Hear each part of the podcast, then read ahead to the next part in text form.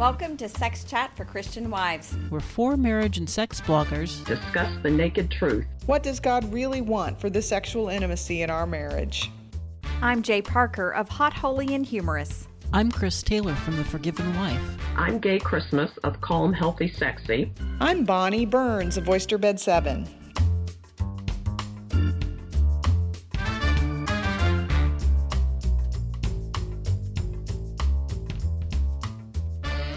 To another episode of Sex Chat for Christian Wives. Over the past two years, we've received a lot of great questions from women and some men who listen to this podcast. To be honest, we've probably received more questions than we'll ever be able to answer. But we're going to tackle as many of them as we can in these listener question episodes and in other upcoming episodes. But for today, we've each picked a question we'd like to discuss. So let's get started. Chris, would you like to begin? Okay, we have a question from a husband, and I've had this question from wives as well. How can we communicate with our husbands? How can a wife communicate with her husband about her body and what feels good to her? You know, I think that there is a great book out there that I've heard about that has practical tips. Isn't there, Jay? Oh, is it that Holy, and Humorous book? Yeah, there's that. That is a great book, I hear. and I know the author. She's really funny. And no, that was not a that was not a planned commercial, folks. But it, it was a lovely it was a lovely plug. It was a great uh as they put shameless plug. There's no there's no shame in promoting each other. There's also no shame in knowing your own body and helping your husband know how to deal with your body. I think that's there's twofold though is first of all kind of learning about your body and so that you know how it works and you know what you like. And then there's the second part of being able to communicate it to him. Um, i think we've talked some on our podcast a few times about kind of getting to know your own body. I think our female anatomy um, episode dealt with some of that. As far as communicating um, i think it depends on what you're communicating if you're wanting a big change, I think that you have those conversations usually away from the bedroom and not while you're engaged in sex. But if you're just wanting to, in the moment, kind of direct him, I think that you can do that non-verbally by, you know, moving his hand or this or that or giving positive feedback.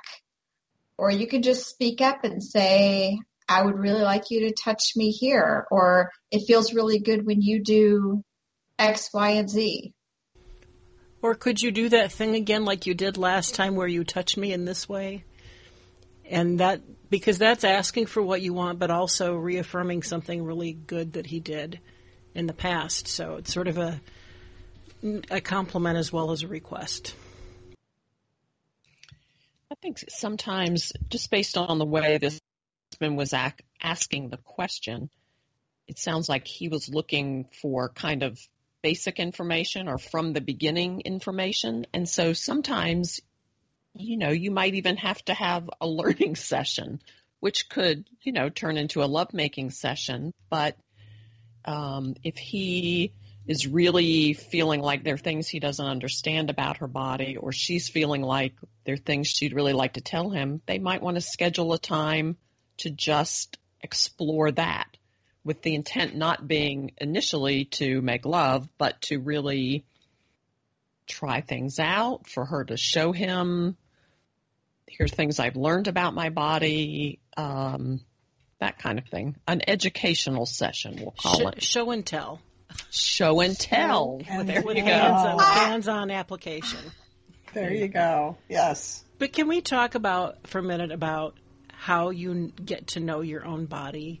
You know, we say that a lot, and I don't know if we're always clear what that actually means. How do you? How does a woman get to know her own body?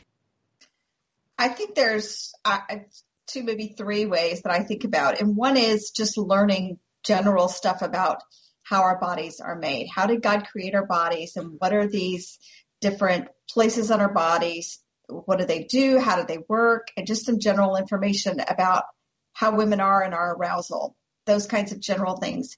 Then there's stuff that's specific to our own bodies. And that I think you can explore with your husband, or you can also do some self exploration so that you can kind of see what feels good. And then you can transfer that knowledge to your husband. Mm-hmm. I mean, a lot of husbands would love to have their wives say, honey, let me show you what I learned about myself today. Yes, that would be highly erotic. And yeah, speaking of learning learning your body, I have written several posts about the anatomy of orgasm, which includes all of female gen- genitalia. So I'll put all those links in the show notes. And you did sketches of, of I, we did sketches too, too yeah. but they were very tasteful. I remember that. That was very good. You're a good you're a good artist, Bonny. Thank you. I like art. I think one of the other things is a lot of times um, husbands will will be, you know, they're maybe very interested in, oh, okay, how do I touch? How do you want me to touch your clitoris? Uh, which is great information, and I'm all over the husband touching the clitoris very nicely. But I think sometimes what gets lost in there is how to touch the rest of my body so that I'm, you know, longing at that point for you to touch the clitoris. You know, how do you, what are the places on my body that are very sensitive that I like for you to touch or kiss? And that kind of information is something that really you can explore. And that would be a great session. Like, how long can you sort of stay away from the, you know, what he thinks of as the center of happiness and, uh, and get, you know, everything else kind of mm-hmm. all aroused and revved so that that's very very ready. Right. Well, there are erogenous zones that go from, like, if the bullseye is your clitoris, there are zones. That's awesome. Sorry. No, it's so a, it's an iceberg. Of a bullseye. It's the iceberg clitoris in the center, but then there's other zones, like you know, your breasts would be in that in that next concentric circle, and what else would be in there? Uh, maybe earlobes your or thighs, your neck. Mm-hmm. And then like, you know, even farther out, back, you know, I mean, just things like that that are right. very, very sensual. So start with things that are the least sensitive and work your way in is what I'm getting at with the bullseye thing. Men men think like that sometimes. And you know the clitoris you you might need different kinds of touch at different times of the month. You know what worked yesterday might not do it today. And so you know one of the things that I ha- have asked my husband is how would you like me to communicate with you when I need you to change how you're doing something? I don't want to be in a situation of, ah, try again. I don't like that. so I've asked my husband what would be best for him, what would be the best way for him to hear a request, which basically amounts to, no, please don't do it that way right now. So, so we've, but we've talked about that outside the bedroom to come up with a, a way of communicating that is respectful and doesn't feel dismissive to him, but also gets the job done for me. I think there's an issue for a lot of women on feeling like they deserve, maybe, or maybe that's too strong a word, to talk about these things or to ask for these things or to say, here's what I like, or maybe it's just a hesitancy. And I think you know, I mean, how many, probably everybody at various times has thought, oh my gosh, this just isn't working for me. I wish he would do so and so, but they don't say it. And I, you know, I don't know what that is. I don't know if it's we think we're not deserving or whatever, but I would just encourage any women who feel that way to move beyond that, you know, because uh, you do deserve to have sexual enjoyment in your marriage. And the odds are good that your husband wants to know uh, what would be enjoyable to you. So, but I do think there's a barrier for some women just to start having the conversation. I completely agree with that. I I mean we sit here and we talk about it like it's nothing because we're used to it and we talk about it a lot, but I remember a time when it wasn't easy for me. And so listeners, if it's not easy for you to even contemplate any of these suggestions, we completely but where, where I would start is with a prayer. You know, help God reveal to you what how, when, where, you know, um, what your husband is going to respond to best as you approach the topic. So go ahead, Jay. I think some of the issue is too that the language itself is kind of hard for some, some women to verbalize because if you're putting in, you know, kiss, touch, lick, whatever, and then you're adding the body part, it feels kind like we're kind of worried. Should we be talking like that or whatever? And I just want to assure you that that's, this is in the privacy of your marriage bed. This is between you two. You need to be able to label your body parts and give some directions to each other. And if that is not comfortable, if you just really are really struggling with words, you can do a lot just non-verbally by kind of moving his hand and saying there or, you know, over oh. here. Just get it started until you're more comfortable. Or a simple yes when he is doing it right. Yeah. And, uh, you know, there are other forms of nonverbal communication, you know, m- moaning and purring and whatever. You purring? Wow. yeah, like that. You could do that. I guess that's not really a purr. But you know, there, there, are ways there are ways to let your husband know when something feels good without using any words at all. Meow. All right, I think we must be done with this question. Okay, yeah. Who's next, please? Jay, do you have a question for us? Yeah, because this is gonna this is gonna really uh, take the conversation in a great direction. I yeah, this, things aren't going to improve from here on. okay, one of our uh, listeners asks uh, says, "Hi, ladies. I'd like to hear you cover the topic of wait for it, queefing."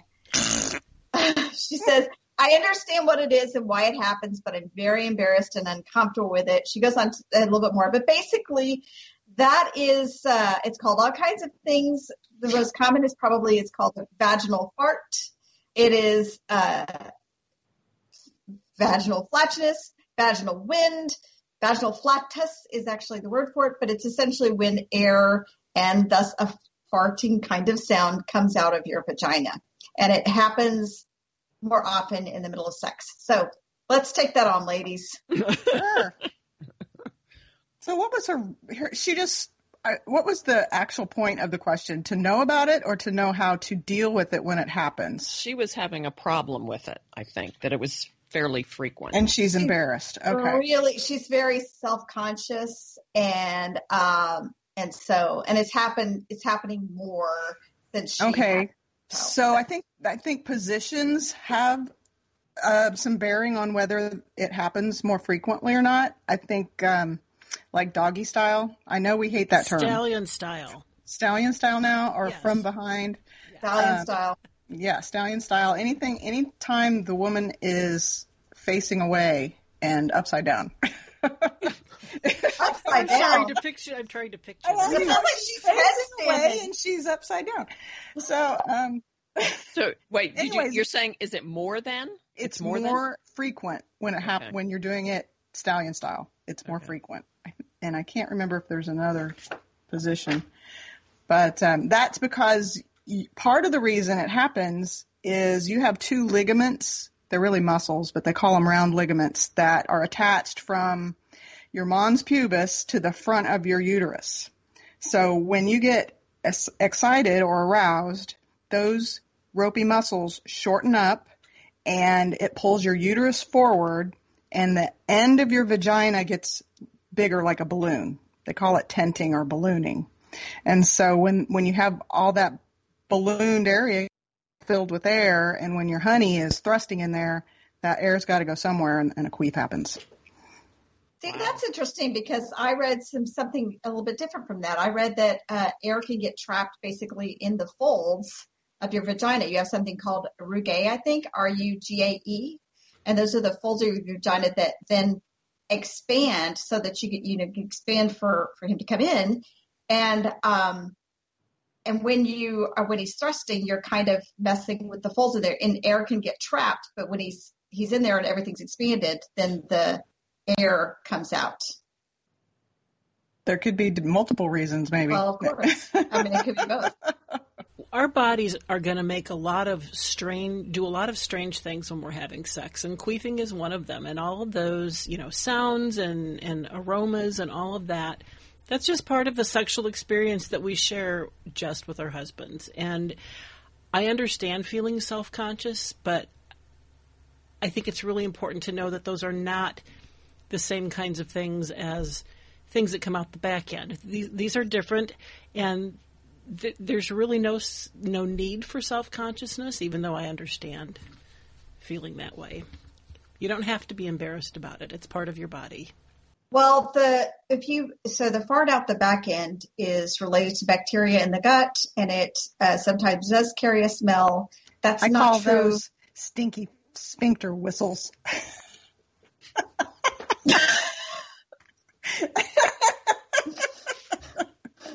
okay, I was I was trying to give this like really great scientific. I'm trying to match up to Bonny's scientific explanation, and that's where I get to. so, but but you but it doesn't have it. But the queefs are odorless, and they don't have anything to do with bacteria. They are just air. They're just trapped air. Right. And so, um, and they do happen more often with that. They tend to happen more um, with women who've had a vaginal delivery of a child. You are more likely to have that. I don't know why, maybe the folds or something. I don't know. But they do know that's a higher incidence among women kind of in reproductive age who have had a vaginal delivery. It oftentimes uh, subsides a bit as you age. Maybe that has to do with the changes in the ligaments or those, those folds. Um, so there may be a time you experience more of it. They also think it might be related to times of the month and certainly positions. The other position I heard was they said if, if you really want to minimize them, you could put your legs together inside your husband's legs. And that, that kind of decreases the the air going in while mm-hmm. he's thrusting. So although I mean, I don't know, my opinion is you get in whatever position feels good and if you queef, you queef. Yeah. And pregnancy too. Pregnancy can increase the likelihood. And if your queef does stink, and I, in all seriousness, go see the doctor because that's not That's how it, how it should be. And you don't mean you're not talking about a normal musky Not- scent. not a- No, no, you're just a talking foul. something Yeah, different. yeah, Just wanted to be clear about that. yeah. And this, I think the the listener who wrote the question, I don't have it in front of me, but I think she was this was happening to her. She was feeling embarrassed, and they hadn't discussed it, which just makes it more, you know, that just So like they were ignoring it. right, they were ignoring it. So I would say, just bring it up to your husband. Tell him, hey, I listened to this podcast, and these crazy women were talking about this thing that's happened to us. Yeah. Kind of explaining what it is and laughing about it and Mhm. bringing it out in the open, I think makes it much less embarrassing. And and I have to say, like I actually looked at some studies on this, and one of the the studies actually said something about they were trying to correlate things, and it said that it did not affect the sexual function of males when it happened. Was there concern Okay. about that? What that means is Does that it does it affect He- the women? he doesn't care. You can you can queef, and he's still going and having a fine time. So you can just relax and just be okay with it because studies say your husband's still fine. It doesn't Um, hurt the penis. No. Just in case anybody was worried about that. Okay, maybe you have a question you can ask. Maybe, yeah, maybe I have a question I could ask. Okay. This isn't uh, quite as, you know, much fun, but uh, a question that I had recently was how can I relax and enjoy sex when our kids are in the house? I find that to be very difficult. One word, earbuds. and fans in each of their bedrooms. That's how we solved it. We put fans for white noise in everybody's bedrooms so that they hear the whirring of the fan at night and it really muffles anything else going on. That's a good idea. You could like if your kids are young, you could start that very young so that's just the expectation. Mhm. I think it depends on some of the worry. Like, is the worry that they're going to hear and know that you're having sex? Is the worry that they might come in? Is the worry like what? Because I think getting interrupted is a common concern. Um, you don't want to traumatize your children. Of course, we don't ever want to do something intentionally that freaks out our kids, or maybe If- not too if- much. But but but but you know what? Having sex, your kids knowing you having your you have sex is okay. And the reality is, I realized that there is a long period of time that they honestly would not know what hap- what's happening. They just don't even have a good context for it. So even if they hear something, they don't know what that is. And so we could be worried that they hear us having sex, but that's not what they're thinking. It's like, well, that's, they're making strange noises, huh? And then in their bedroom, they're making strange noises too when they go, you know, get their car and make strange noises or this or that. It's not as big a deal. By the time they're teens, earbuds. Yes, and and you know if if you're worried they're going to walk in on you, lock your door. You don't have to leave it locked all night, but you could lock it for an hour. And if they walk in, they'll only do that once. That's Yeah. true. And then you just tell them, mommy and and, then daddy, they'll are wrestling. know mommy and daddy are just wrestling. One of my sons told me, and he said that he will never admit it if I mention it again. He did tell me once that although he is embarrassed when he hears that we're having sex, he's glad that we do it, and then he walked away. He couldn't say any more for a while. But he was having a conversation with some of his friends, and he was a teenager at this point, and he told them, "Ah, mom, my mom and dad are having sex. It's just so annoying." And his friends all said, "You are so lucky." my parents don't sleep in the same room or my parents never have any interaction except when it's at the dinner and they're talking about who's doing who's taking who then where the next day yeah it's embarrassing but your parents love each other and so Yeah. my very own son actually said that won't ever admit it again but it's better for your kids to know that you have sex than for them to think you don't Yes, and you're also being a mentor for when they get married. If they know that you're having consistent something con- is consistently going on behind that door. I mean, that's that's good for them to know. That's how a healthy marriage um, operates. Yeah, my my kids, they're you know grown, and they have said we don't want to we don't want to hear specifically anything about it, but but they are they're glad to know it's happening, and I think that we've also set this standard that they understand. Um, I think they're almost more motivated in some ways to wait and then to enjoy the fullness of this within marriage because they really believe that you can keep this going for 25 years plus um, because they've seen it in their parents. They've seen that we're still very, very romantically attracted to one another and we still enjoy intimacy. I had a really hard time with this when my kids were little. I mean, I struggled a lot with that um, mother versus wife role. I felt like I could only be one. And being my husband's lover, being in the bedroom when I was also having my mind on, are my kids safe? Are they okay? I really had a hard time with that. So, you know, one of the things that I did find was helpful is to make sure, you know, just to take the time to make sure all my kids were safe, tucked in, had all the wat, you know, had all the drinks that they were going to be allowed to have, and just kind of do my mama rounds to reassure myself, and that helped me relax so that it was easier to enjoy sex with a locked door. I also think one side of it is we don't want our kids to hear, but for women, hearing what the kids are doing can be very distracting. So mm-hmm. let's say you're, Oh, yeah. you know, Yeah. your kids are old enough, they don't have to be in bed. You know, maybe they're preteens, they're young, they're teenagers, whatever. They, so you hearing them, as we call it, banging around the house is very distracting. You know, so I think we probably have to do things in our bedrooms, you know, the fan, the music, the We used to do his, History Channel with lots of guns on.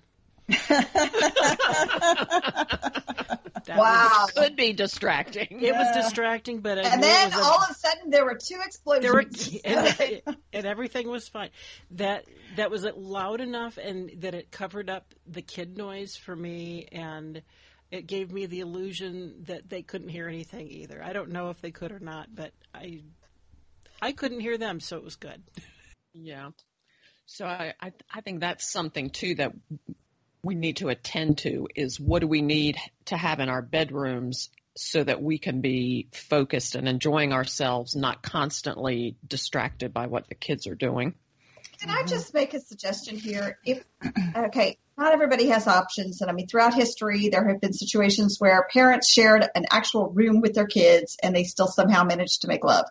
However, when we moved into our house and we had some options, we put our kids in.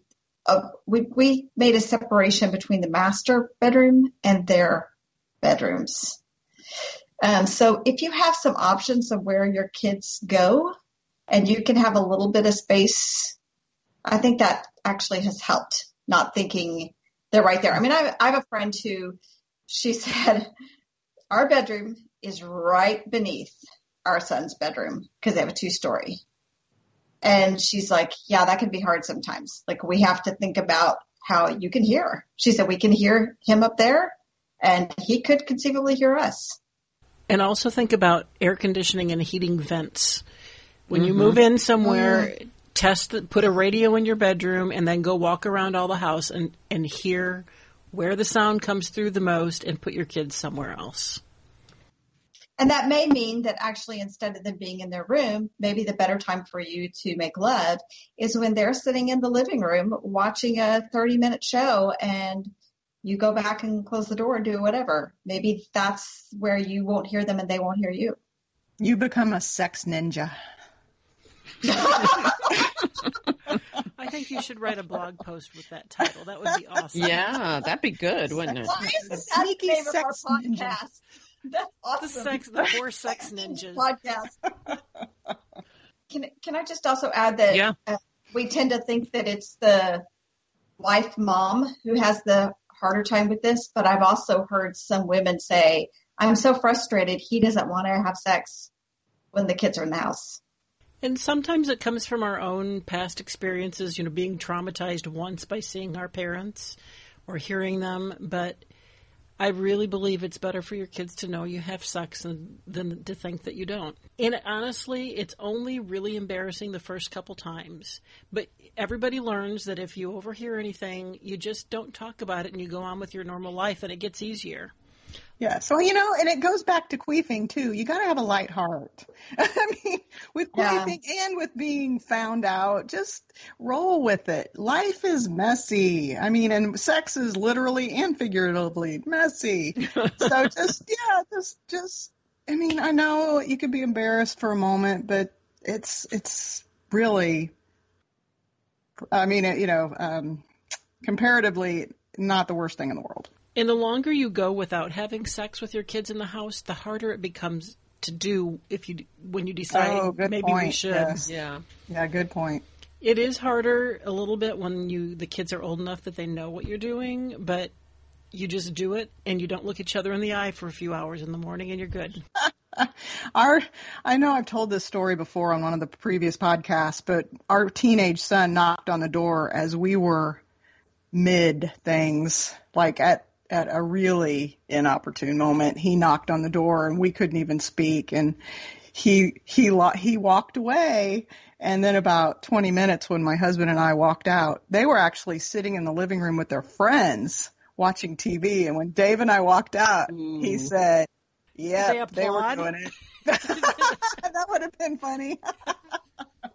no, but you know, yeah, I said, yeah, you know, I shrugged my shoulders like, yep, we were. So, and, Sorry. yeah, that's just the way it is. Sorry, not sorry. Yeah, no, no. But Yeah. I was like All right. you, um, Chris. I, I, when the kids were little, I had a very hard time shifting from mama to wife.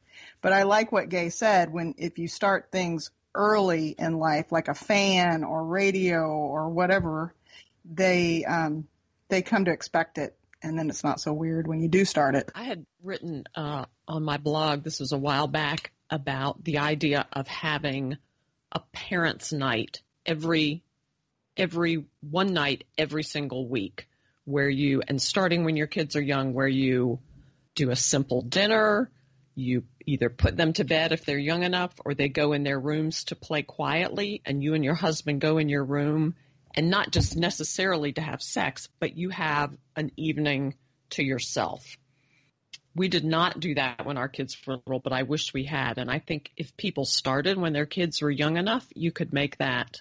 And then that would be a built in time mm-hmm. when you could have sex because they're doing their own thing because you've trained them that this is what we do on Thursday nights. We get pizza, you do whatever, if you have homework, you do that, and then you all go to your rooms, and this is our night as adults to be together. Whose dog is barking? Oh, darn, you can hear them. Sorry. I have said that one of the best things that my church ever did for my sex life is that they hosted a babysitting co-op every Saturday evening. And, um, and so several couples signed up for this co-op and we took turns taking care of each other's children. And so you might work one time and get, you know, two, three, four nights off on your own that you dropped off your kids and you got four hours. And the Ooh, kids nice. loved it because they were in this space that where there was a lot of toys and things to do, and they knew they were going to get pizza or um, chicken nuggets or whatever. They got McDonald's nuggets or pizza or whatever, and they loved it. And so it was no hardship to go and drop them off because they were happy to go. And then you know, sometimes we just went and did a date. Sometimes we went home and made love. Mm-hmm. So if that's something that you can find somebody to trade off with, that's another option. Yeah, I think I think you should be able to have have sex with the kids in the house, but now and then I admit it's nice to to have it without them there. All right, uh, Bonny, you have a question? Yes, I do. Uh, it kind of goes along with Chris's, but how do you discuss with your spouse about yours and his sexual needs, and all he'll give you is an answer of, I don't know, or he just remains silent and changes the subject? That's where a lot of times I would use my, you know, approach of talking to my husband outside the bedroom and say, I'd like us to talk about X. When would be a good time for you? And then, you know, so he he never felt like he was on the spot and had to have a response right there. That was not really helpful to him. But then he would think about it and he'd say, Well, can we talk about it tomorrow? And I'd bring it up again tomorrow. But by then, we both would have had a chance to think about it. Of course, if he'd said, I don't know then, it wouldn't have been helpful. But I think the other thing is that a lot of times we want to have a conversation and we want to, you know, I'm looking him in the eye and I'm saying, Hey, here's where I'm at and da da da da. What do you think? And that's always been the well, mostly been hard times for me to have conversations. I've done way better having conversations shoulder to shoulder with my husband and with my sons, honestly. I think there's something about that for a lot of men. So taking a walk through the neighborhood and, you know, holding hands so you're touching, but you're not having to make eye contact can make it easier to talk about uncomfortable situations or when you're driving, when you're in the car together, something like that. So it just kind of is a little more relaxed situation. I think sometimes if you're the spouse who wants to discuss something difficult and the other spouse doesn't, I think sometimes you have to willing be willing to bring it up a number of times. Uh, you know, not in a angry or forceful way, but sometimes, you know, some topics are very uncomfortable for people and um, you know, I know there's some things in earlier years in our marriage that I had to bring up the same thing multiple times, and it seemed very frustrating to me, but it just took a long time for my husband and I to get on the same page to be able to have that conversation. So I think you just have to be willing to pursue it if you're the one who has a concern about it. Mhm. Yeah, I'd suggest you first start by praying about it.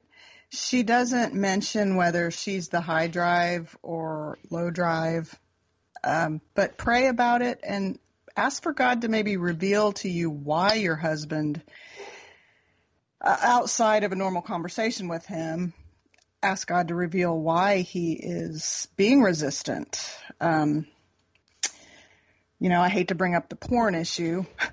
but sometimes that's that's a reason and he doesn't want to talk about it now that's i'm just throwing that out there i'm not you know i'm not saying that's definitely what's happening but and maybe i shouldn't even bring it up but i think i think it's out there and i i think it's plausible well, I think uh, it's legitimate that there could be reasons, and there could be baggage in his background, or could be whatever. um, that makes this a, a subject he's just reluctant to talk about. Right. And I do love the I love the persistence that Gaye was talking about. Um, and when you are persistent, you want to do it in a gentle way. You don't want to be naggy. You don't want to be whiny. You want to be firm, but gentle. You know, sometimes, depending on what's going on, it might be that, you know, if I want to ask my husband, what is something that you'd like us to do sexually that we've not done before?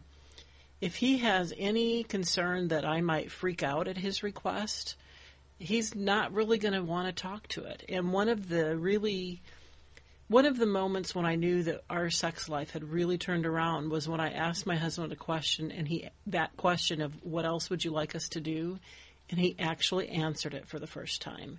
It took a long time for him to feel like I was a safe enough person that he could actually say something he wanted. So, you know, I think even just demonstrating that we are loving and respectful and that we don't think less of his sex drive or his sexual preferences, that can go a long way in making him more willing to talk. I think also some people just have a hard time discussing these things, but they might have an easier time writing them. and so it's possible to even say, hey, let's, you know, I, like, I mean, I'm working on but we've actually done that in my in my house. We've actually emailed each other or texted each other something and gotten, you know, more and that way the person your spouse has more time to process through it, think what they want to say and get back to you.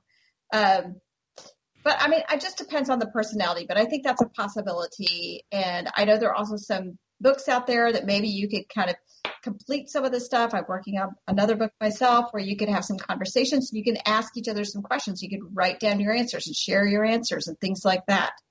Just trying to think outside the box. Mm-hmm. And you know, one other thing is that I've done because my husband, he's a wonderful guy and he wants me to be happy. He's not the most self aware kind of guy. So there are a lot of times when I'm thinking, gee, I wonder if this is what he's thinking. Well, if I read a blog post by a man about something related to sexual intimacy, I'll a- I'll ask him to read it or I'll read it aloud to him and I'll just ask him, "Is this true for you?"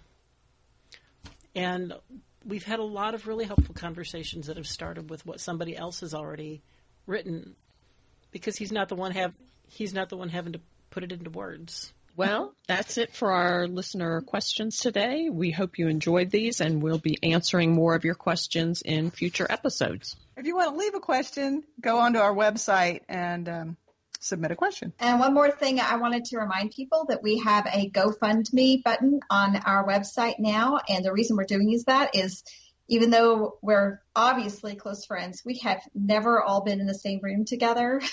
In fact, uh, I've only met in person one of my three wonderful podcast partners here.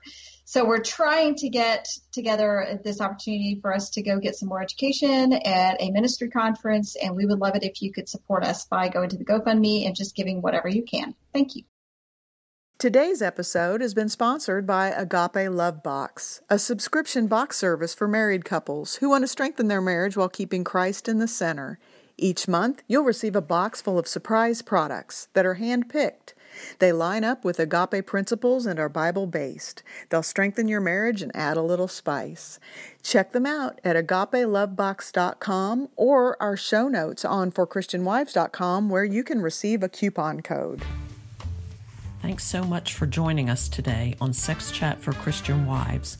We encourage you to check out our website at forchristianwives.com where you can find show notes and links to resources. That's for F-O-R christianwives.com. Also, if you enjoyed our podcast, please take just a few minutes to leave a review on iTunes so that others can find the show. And tell a friend about us. Word of mouth is one of the best ways to reach out to new listeners. We appreciate you being with us today, and we pray that God blesses you this week as you pursue healthy and holy sexual intimacy in your marriage.